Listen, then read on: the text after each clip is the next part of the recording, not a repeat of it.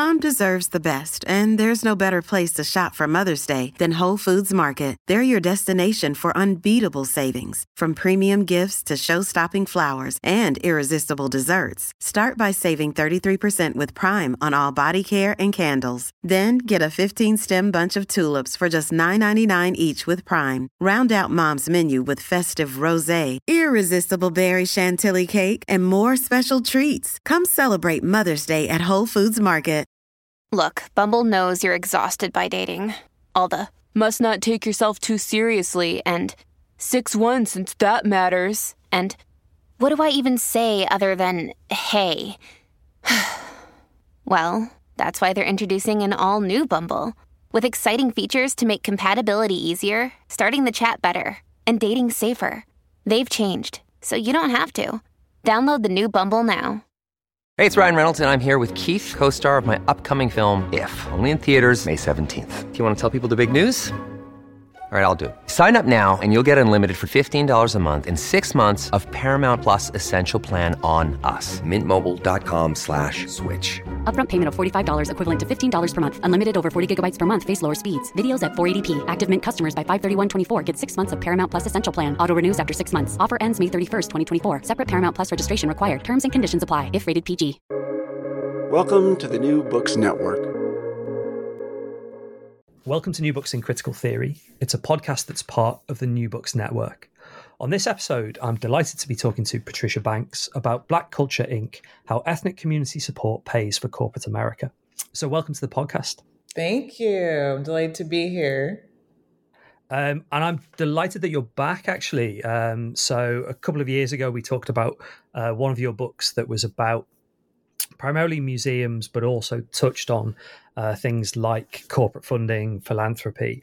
Um, and I guess Black Culture Inc. kind of moves that agenda on quite significantly, but also picks up on on some of the themes that you've written about before. And I'm really interested in, I guess, kind of why you wrote this book and, and where it fits in with these broader themes about things like corporate sponsorship, uh, culture, um, race in America, cultural taste, those kinds of themes.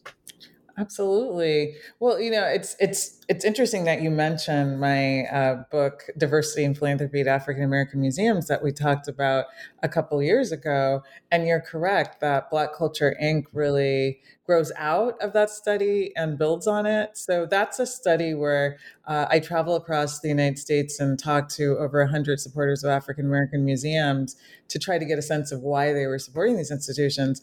And of course, I would also visit the museums on those visits. Um, and so you can imagine, I, I would would go to the museums and I would look through them. And one of the things that was really striking was seeing uh, all of the evidence of corporate support. So you see the donor walls with uh, big corporate names, and you see exhibition booklets with corporate logos. And so I really became curious about trying to understand why are corporations supporting black culture and what I found was an answer that not only helps us understand that particular question, but it also delves into broader issues uh, such as why corporations are more broadly involved in what I call ethnic community support or philanthropy and sponsorships related to racial and ethnic minorities. And then these even bigger questions uh, that are related to race and capitalism and corporate social responsibility and uh, you know stakeholder capitalism. But essentially you know the the thesis of the book what i argue is i argue that the reason one of the reasons that corporations are supporting black culture is that for them it's a form of diversity capital. And what I mean by diversity capital are cultural practices that allow firms to leverage opportunities and address social problems that are related to race and ethnicity and other uh, other types of social difference. And so, what you essentially find uh, is that corporations get a return on their gifts. So the gifts are certainly enriching cultural institutions, black cultural institutions and initiatives, but corporations are also getting this return. And the return that they give is one that's related to their racial image. It's a practice through which they project an image, they construct this image that they value race and ethnicity, they value inclusion, and they value African Americans.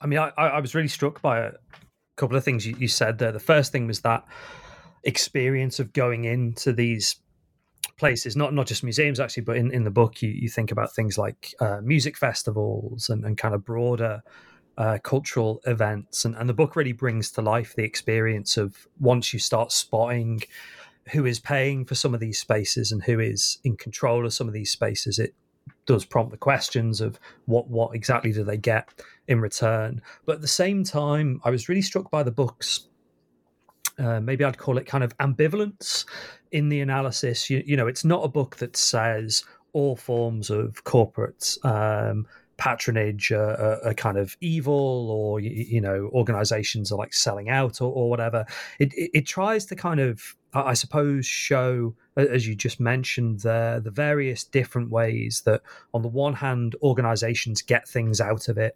On the other hand, corporations, you know, can, can profit and, and like literally profit in some ways. But but also audiences really really matter here. And and over the course of of our chat, we'll, we'll unpack that. And I guess the place to start is is quite early on in the book, where you talk about the Smithsonian and the various kind of museums that make up uh, the Smithsonian, and how there are really clearly different um, interests that different corporate sponsors have, some of which seem quite logical. So, um, you know, aerospace engineering and um, space exploration ex- exhibitions, but then some of which maybe reflect a bit more of that kind of cynicism. Um, actually, um, and maybe some of that kind of art washing. So, so what's the story of, of the Smithsonian and your kind of experience um, of thinking about corporate sponsorship in those institutions? Yeah, so um, it's, I think it's really, really interesting. So uh, uh, I and, and thank you for mentioning that the Black Culture Inc. It, it addresses museums like the Smithsonian, but I also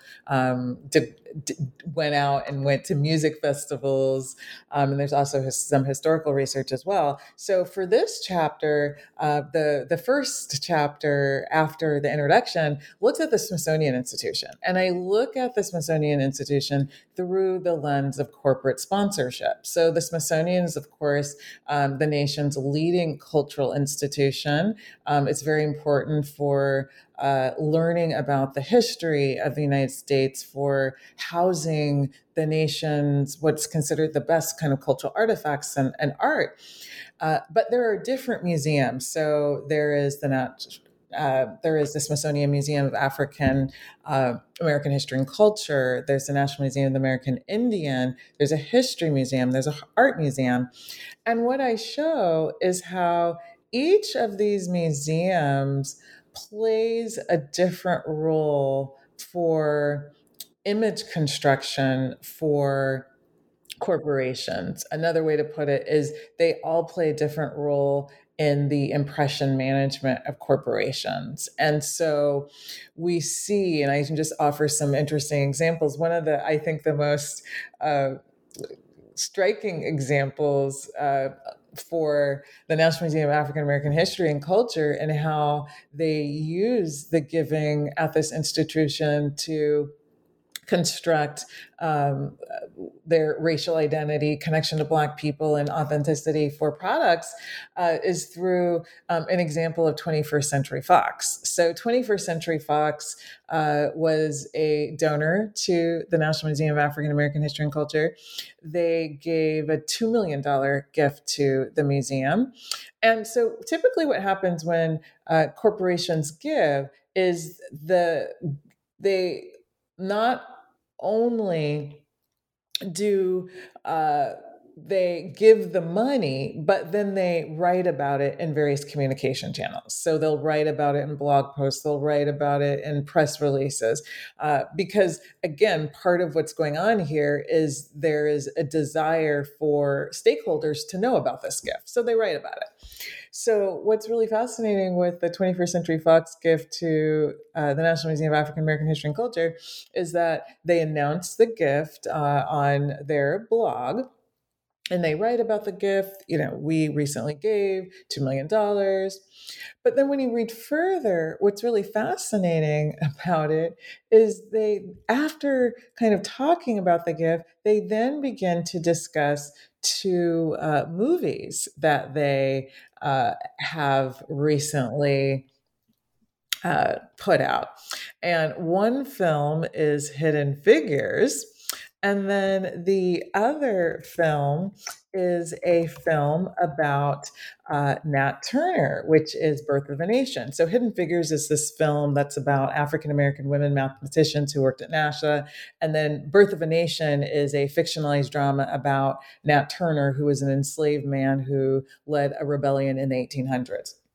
And so the the donation announcement then becomes this vehicle through which they promote the films.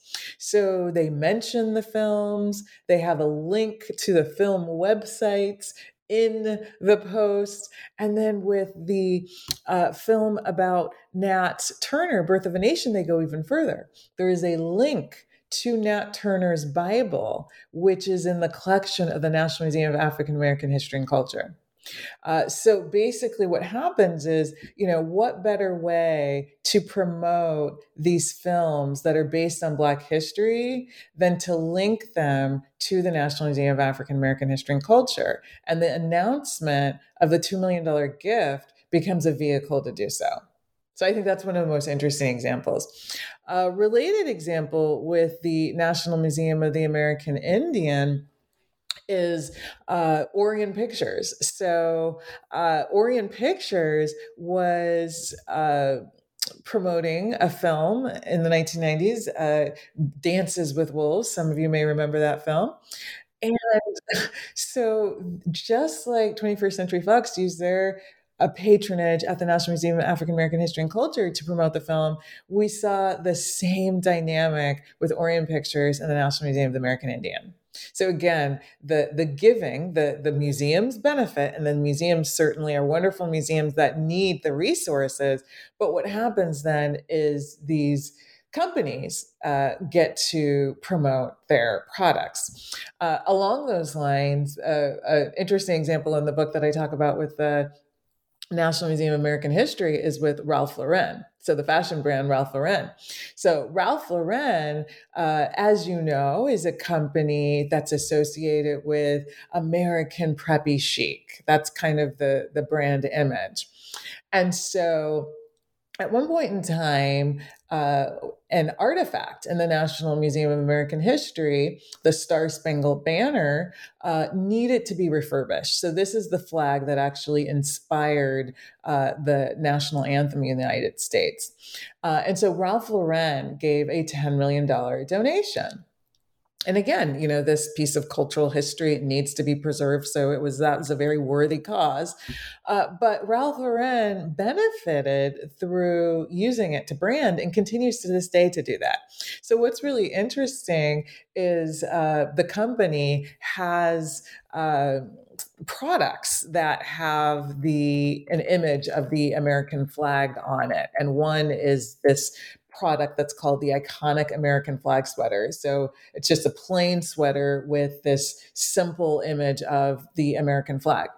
And if you go to the, the website and you purchase that product, what you'll see when you look at the description is not only information about uh, you know the, the materials, but what you also see is a mention of the fact that the company helped to support the preservation of this flag. So again, you have this this this cultural institution that's benefiting, but then you also see uh, you see these companies benefiting by using it to construct a particular type of image. And so each of the Smithsonian museums then plays a different role depending on the particular type of image that a company is trying to signal.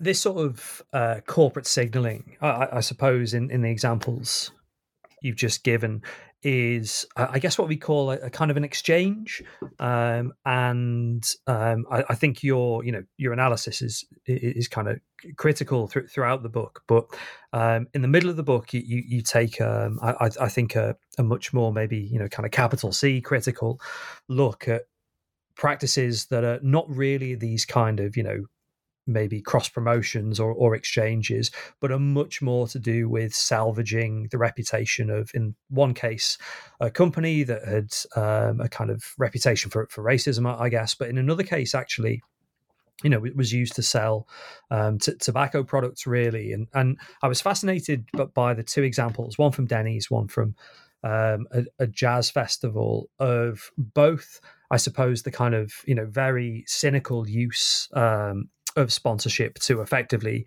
kind of transform a reputation, but also more crucially, the way that um, audiences, uh, media, um, advertisers had kind of co-produced perhaps or you, know were certainly kind of heavily involved in in producing this reputational cleansing. So um, I, I, wonder if you could maybe give a quick summary of, of those two examples and, and where this um, i guess more kind of sinister or, or, at least you know the kind of uses we should be much more skeptical um, of come in Thank you. Yeah. So these are these are both fascinating examples, and I think you're right. Um. So part of what we have to think about, uh, and we can talk about this a little bit more later. But uh, are there any costs to this, or is it just a win-win? Do, do the cultural institutions win and the companies win. That's the question you have to ask and i think you're right. Um, there are these parts in the book where it becomes very clear that there can be some costs to this. There can be some costs. And so uh, the chapter on the Kool Jazz Festival is one where that is very clear. So, just to give a little background on the Kool Jazz Festival. So, the Kool Jazz Festival was one of the biggest Black music music festivals that took place in the United States in the 1970s and 1980s, and it was sponsored by a big tobacco company, Brown and Williamson. Brown and Williamson. Uh, the American side of it, um, over the years, different parts have been sold off to different brands. Uh, but it used to be a standalone entity that was uh, one of the biggest tobacco companies in the United States. And so, one of the to understand why Brown and Williamson uh, was involved in the Kool Jazz Festival, one of the things we have to consider is we have to consider the racial and ethnic segmentation of the tobacco market. And one of the important kind of dimensions of that is the fact that when we look at black smokers and we look at white smokers, just to take two groups, uh, the products that they are more likely to smoke when it comes to cigarettes are different. So, even to this day, when we look at menthol cigarettes, and those are a type of uh, cigarette that's flavored with mint, we have about close to 90% of African Americans preferring menthol cigarettes, as opposed to around 30% of white Americans. Uh, so there's this segmentation in the market. And while tobacco companies dispute this, there are some health practitioners who argue that. Uh, that menthol cigarettes are particularly, um, uh, you know, damaging to health. So that's important to consider as well. So then the question is, why is it the case that you have this segmentation in the market and so many African American smokers preferring menthol cigarettes? Well, it gets back to the promotion of these products to them. And as I show in Black Culture Inc., uh, part of that promotion to them is through the Kool Jazz Festival. So the company sponsors this big festival and they use this sponsorship as a medium to communicate to the African American community that they are good for the community, that uh, they value the music in the community. And what happens is, of course, this messaging is not communicated just to the Black community directly. It is also communicated through to the Black community through an intermediary, which is the African American media.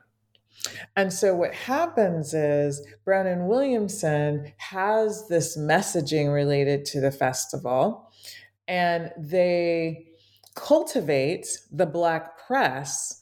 And so what happens is we, within the pages of Black newspapers, we not only see paid advertisements that are communicating this message that, you know, the Brown and Williamson is good for the Black community. Look at what they're doing. They're, uh, sponsoring this big festival, but we also see the same messaging in the editorial pages of the newspaper. Uh, and so the Black media then becomes part of this story where we're seeing this message that this tobacco company is good for the community being projected to African Americans.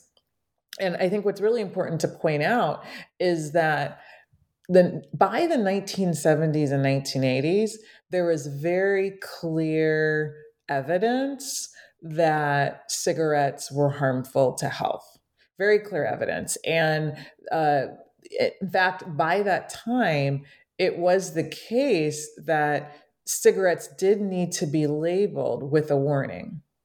So the product of cigarettes and the Brown and Williamson brand really had a spoiled identity right there's the the product is spoiled um, the brand has the spoiled identity uh, the on the very products they're required to have this warning that they're not good.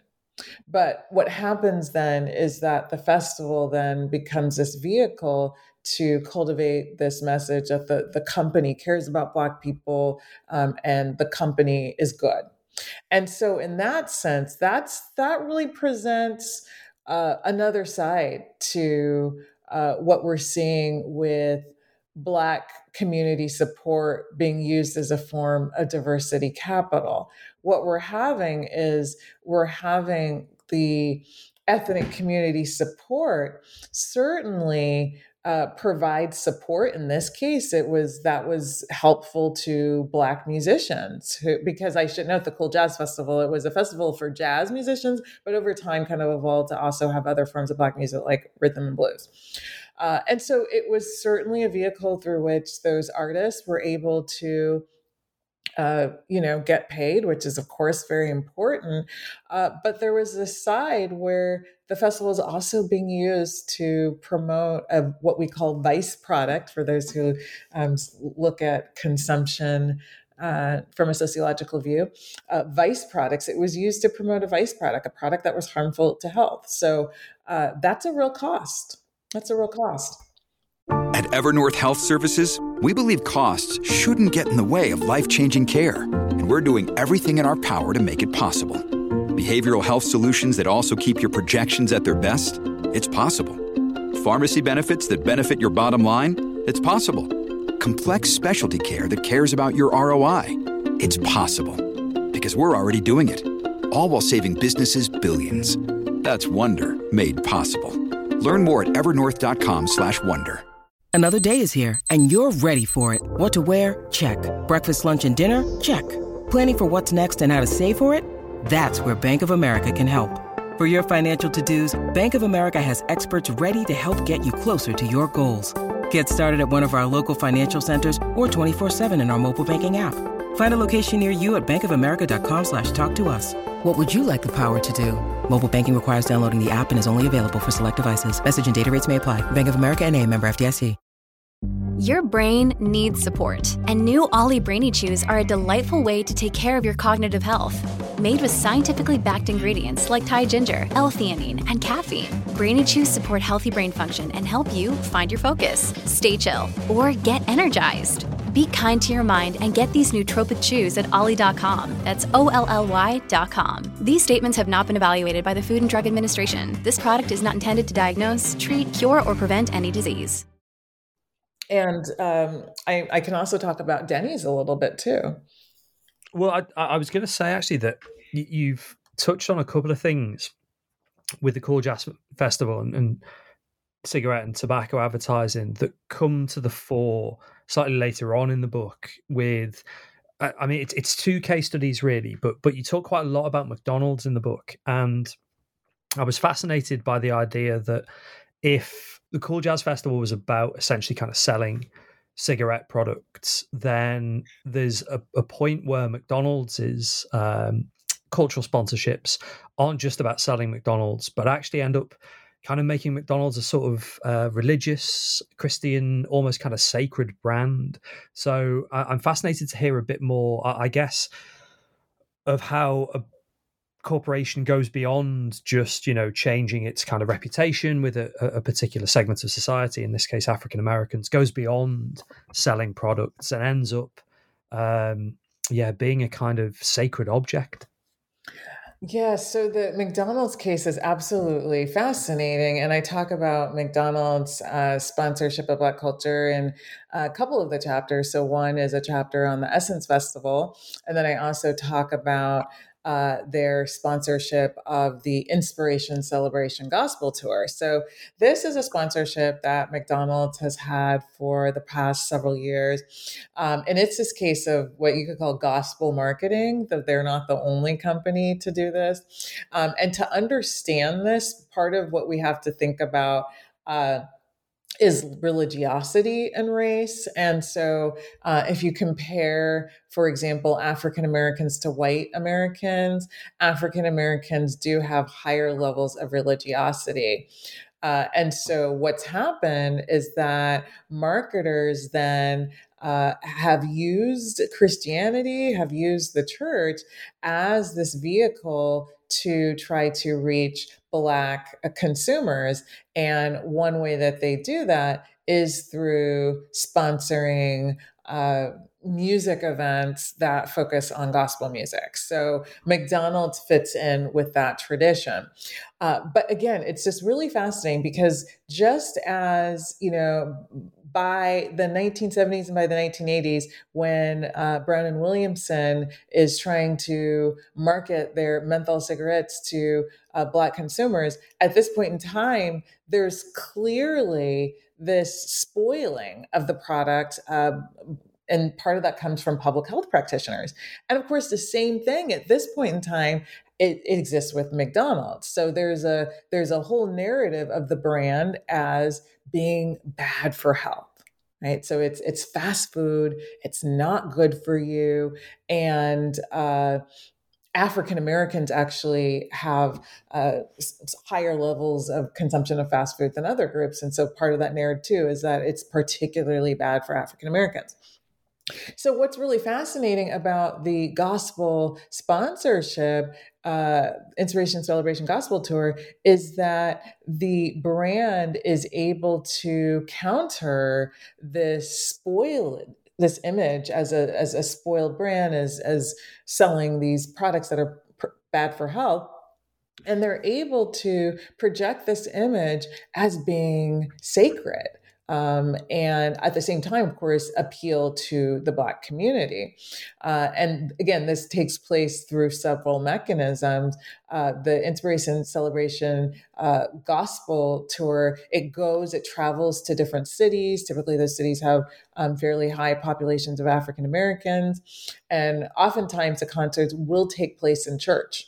So it's this in, you know, and so I, I attended. Uh, I attended uh, a couple different stops on the festival and I write about it uh, in the book. But so it's really fascinating. So you you have this church, right? It's this this house of worship that represents Christianity, uh, and then within the church we have the McDonald's iconography. So we have the golden arches placed to different parts of the church. Uh, we have the you know word, the the, the name of the company throughout the church, uh, and so that process, along with others, is one of the ways that the company is able to project this image that it is uh, connected and values the African American community, and also that it is sacred. It's it's really crucial here, and and you talk about actually how it gets incorporated in into you know parts of, of the services and and the sense actually that you know again this isn't just a sort of corporate agenda that's um, pushed onto a, a, passive audience, but actually, you know, audiences, consumers, um, uh, you know, kind of heavily um, involved with with these brands and and are really um, active participants in the construction of these particular brand identities, and, and that's the kind of uh, sort of conclusion and, and, and where the book's uh, final example comes in. Um, and, and I think you use the term kind of prosumption prosumption practices, um, which struck me that that kind of runs actually all, all the way through the book. You, you, could read prosumption practices into how people consume things. Um, at museums as much as you can with with music festivals um, and obviously in, in the context of kind of music festivals there's this question about kind of selling out and becoming too commercial so I, I suppose the kind of final example um, is is the story of uh, Afropunk um, and the way that it's now got a series of quite cool, quite um, like I sound so old saying this, but kind of like cool and hip young brands associated with it. But at the same time, um, those brands have lots of questions about you know how they control people's data or about um, you know their association with you know maybe kind of poor practices in the creative industries, you know things like this. So so what's the sort of Afropunk story and, and how are consumers kind of uh, bound up with um, doing prosumption of particular brands' identities. Yeah, so again, Afropunk is such a fascinating case, and so when we talk about prosumption, what we mean uh, uh, is is is these actors who are not only producing goods, but they're also consuming goods. Um, and so, kind of the classic case for that is people on social media. So, if you're on Instagram, you're uh, on one hand you're consuming the posts of others but then you're also you're creating product. You are creating in this case posts.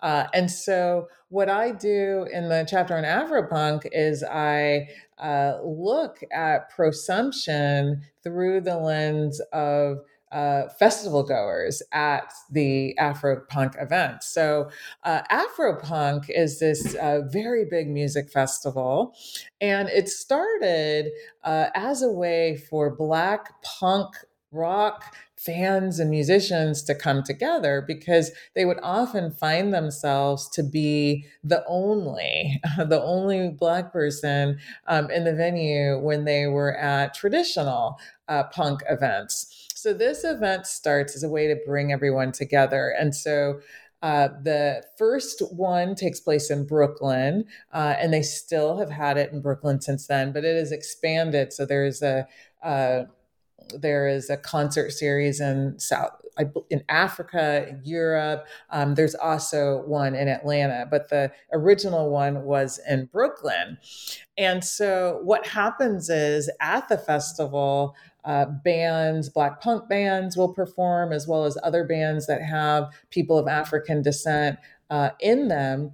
So that's an important part of it. But another equally important part of this festival are the festival goers themselves uh, and the fashion, um, the presentation of self of these festival goers. And so they take great care, uh, many of the festival goers take great care in in uh, in in styling their hair and styling uh, their outfits, um, and and so there's very distinct uh, Afro punk look um, kind of emerges from from this context. So there are Afrocentric elements, for example, with hairstyles, maybe braids or locks. Uh, um, that gets blended with traditional punk. So you might have in your braided style, maybe you'll have some neon pink, uh, and and then maybe you'll have some combat boots. So this this new style is kind of developed. Uh, and so what happens then? Is that part of what companies are purchasing from their sponsorship is not only the opportunity to market to these attendees, right? And this is um, um, there is a predominantly black audience there they're not only using this as an opportunity to market to them but to use the festival goers as a mechanism to reach a bigger audience through social media posts So, one of the things that happens at Afropunk and also other festivals like uh, Essence is that brands on the festival grounds will have these kind of tents. They'll have these, these little tents or booths. And in the booths, what they will have is they will give away free products. So oftentimes they create product that has a black element to it. Um, so they'll create particular products, merchandise, kind of free merch to hand out to festival goers. Um, but they'll also have photo booths. They'll have these photo booths, these elaborately designed photo booths. And so they will encourage festival goers to take photos in those photo booths uh, and then to post them on their social media channels with these corporate hashtags. Uh, and what's really interesting uh, is that uh, in some cases the they will in one case there was one company at afropunk so you would go to take your photo and then when you would step out of the photo booth they would ask have you posted to your social media using this hashtag? And then if you said yes and they would hand you some free product. So that was that was interesting. So so again there's another exchange going on there. But essentially then what they get is when these uh, festival goers are posting, the brand then gets associated with blackness, with edginess, with hipness. And so these festival goers are getting a photo in a interesting kind of visually stimulating uh, backdrop uh, and then what companies get for that is companies get to brand themselves, to associate themselves with blackness and edginess. And I think what's interesting is we certainly see companies doing that with rap and hip hop. So that's, you know, you look at uh, companies like Sprite, for example. We look at companies like Nike, and they have kind of drawn on the symbols of uh, blacks and hip hops to kind of give them this edgy urban image. And so what's interesting when we think about uh, Afropunk is we have uh, companies using the style uh, of the festival goers there to communicate uh, black and edgy uh, kind of image, but of course it's a different uh, different one than hip hop communicates. I mean, there's loads more we, we, we can talk about actually, and um, you know, you, you, mentioned that there's loads more examples in the book. Actually, there's, there's analysis of, of a whole range of different corporate actors as as well as um, different um, cultural festivals and, and historical analysis. And obviously, I, I, urge people to to read the book, partially because um, this comes right the way kind of through at the very end of the book. I think the analysis is is really not just to do with um, the black community in America, contemporary African American culture, but actually um, has a series of, of, insights that can be applied pretty kind of smoothly and straightforwardly far beyond that particular cultural context. I, think of a range of different examples in in the European, in in the Australian settings, where some of the um, kind of lessons from the book are, are really clear and, and and apply really really well. And it strikes me that the book has kind of set a research agenda almost. And, and, and the place to kind of wrap up our discussion is whether future work that you're going to be doing is going to be in kind of you know within that sort of research agenda? Are, you thinking about um, applying these lessons and, and, these insights in future books beyond um, the case studies that you've got?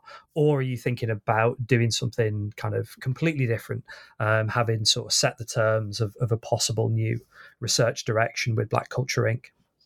You know it's i i just it's all of my research has led me to the next project. So, of course, that is the case here. And I think, as I was saying in the beginning, you know, on one hand, it's a story about uh, corporations and their support of Black culture, but there is a much bigger story here. And I really see this as providing important insight about uh, a big question that. Uh, I think people in the corporate world, people in nonprofits, and the broader public is interested in, which is what are the benefits and what are the limits of corporations being involved in social initiatives cultural and otherwise, we're really seeing uh, just growing emphasis on you know, corporate social responsibility, a kind of term now that's being used is stakeholder capitalism. Uh, so, this idea that corporations uh, are not only responsible for increasing shareholder wealth, but also uh, being concerned with the well being of other stakeholders such as local communities, consumers, suppliers, and workers. And we're seeing this this concept just being increasingly embraced and CEOs saying uh, profit and purpose are compatible. We can do both. And I think that what Black Culture Inc. allows us to do is to look at, well, what happens when corporations are involved in social initiatives? Is it the case that it is simply a win win? Because this is how it's often being presented. And I think what my book shows, I think what Black Culture Inc. shows is that sometimes it can be a win win, but at other times there are costs. And so that is a topic that I'm continuing to explore in my research. Uh, the last chapter in the book begins with the Black Lives Matters uprisings in 2020 and corporate donations to the National Museum of African American History and Culture. So, this is a moment where we see companies giving to the museum and using it as a way to signal we are concerned about racial inequality. And so, uh, in my work moving forward, uh, I'm looking at corporate support of uh, uh corporate support uh, more generally. And I'm looking at this question of are profit and purpose compatible? If so, under what conditions? And if not, uh, what are the conditions? So, yes, I'm continuing to explore these issues in my uh, ongoing research. And a, a future book? We will see. We will see. It's uh, there's been a pattern with me, so I, I don't know if it fits the pattern. That will be another book.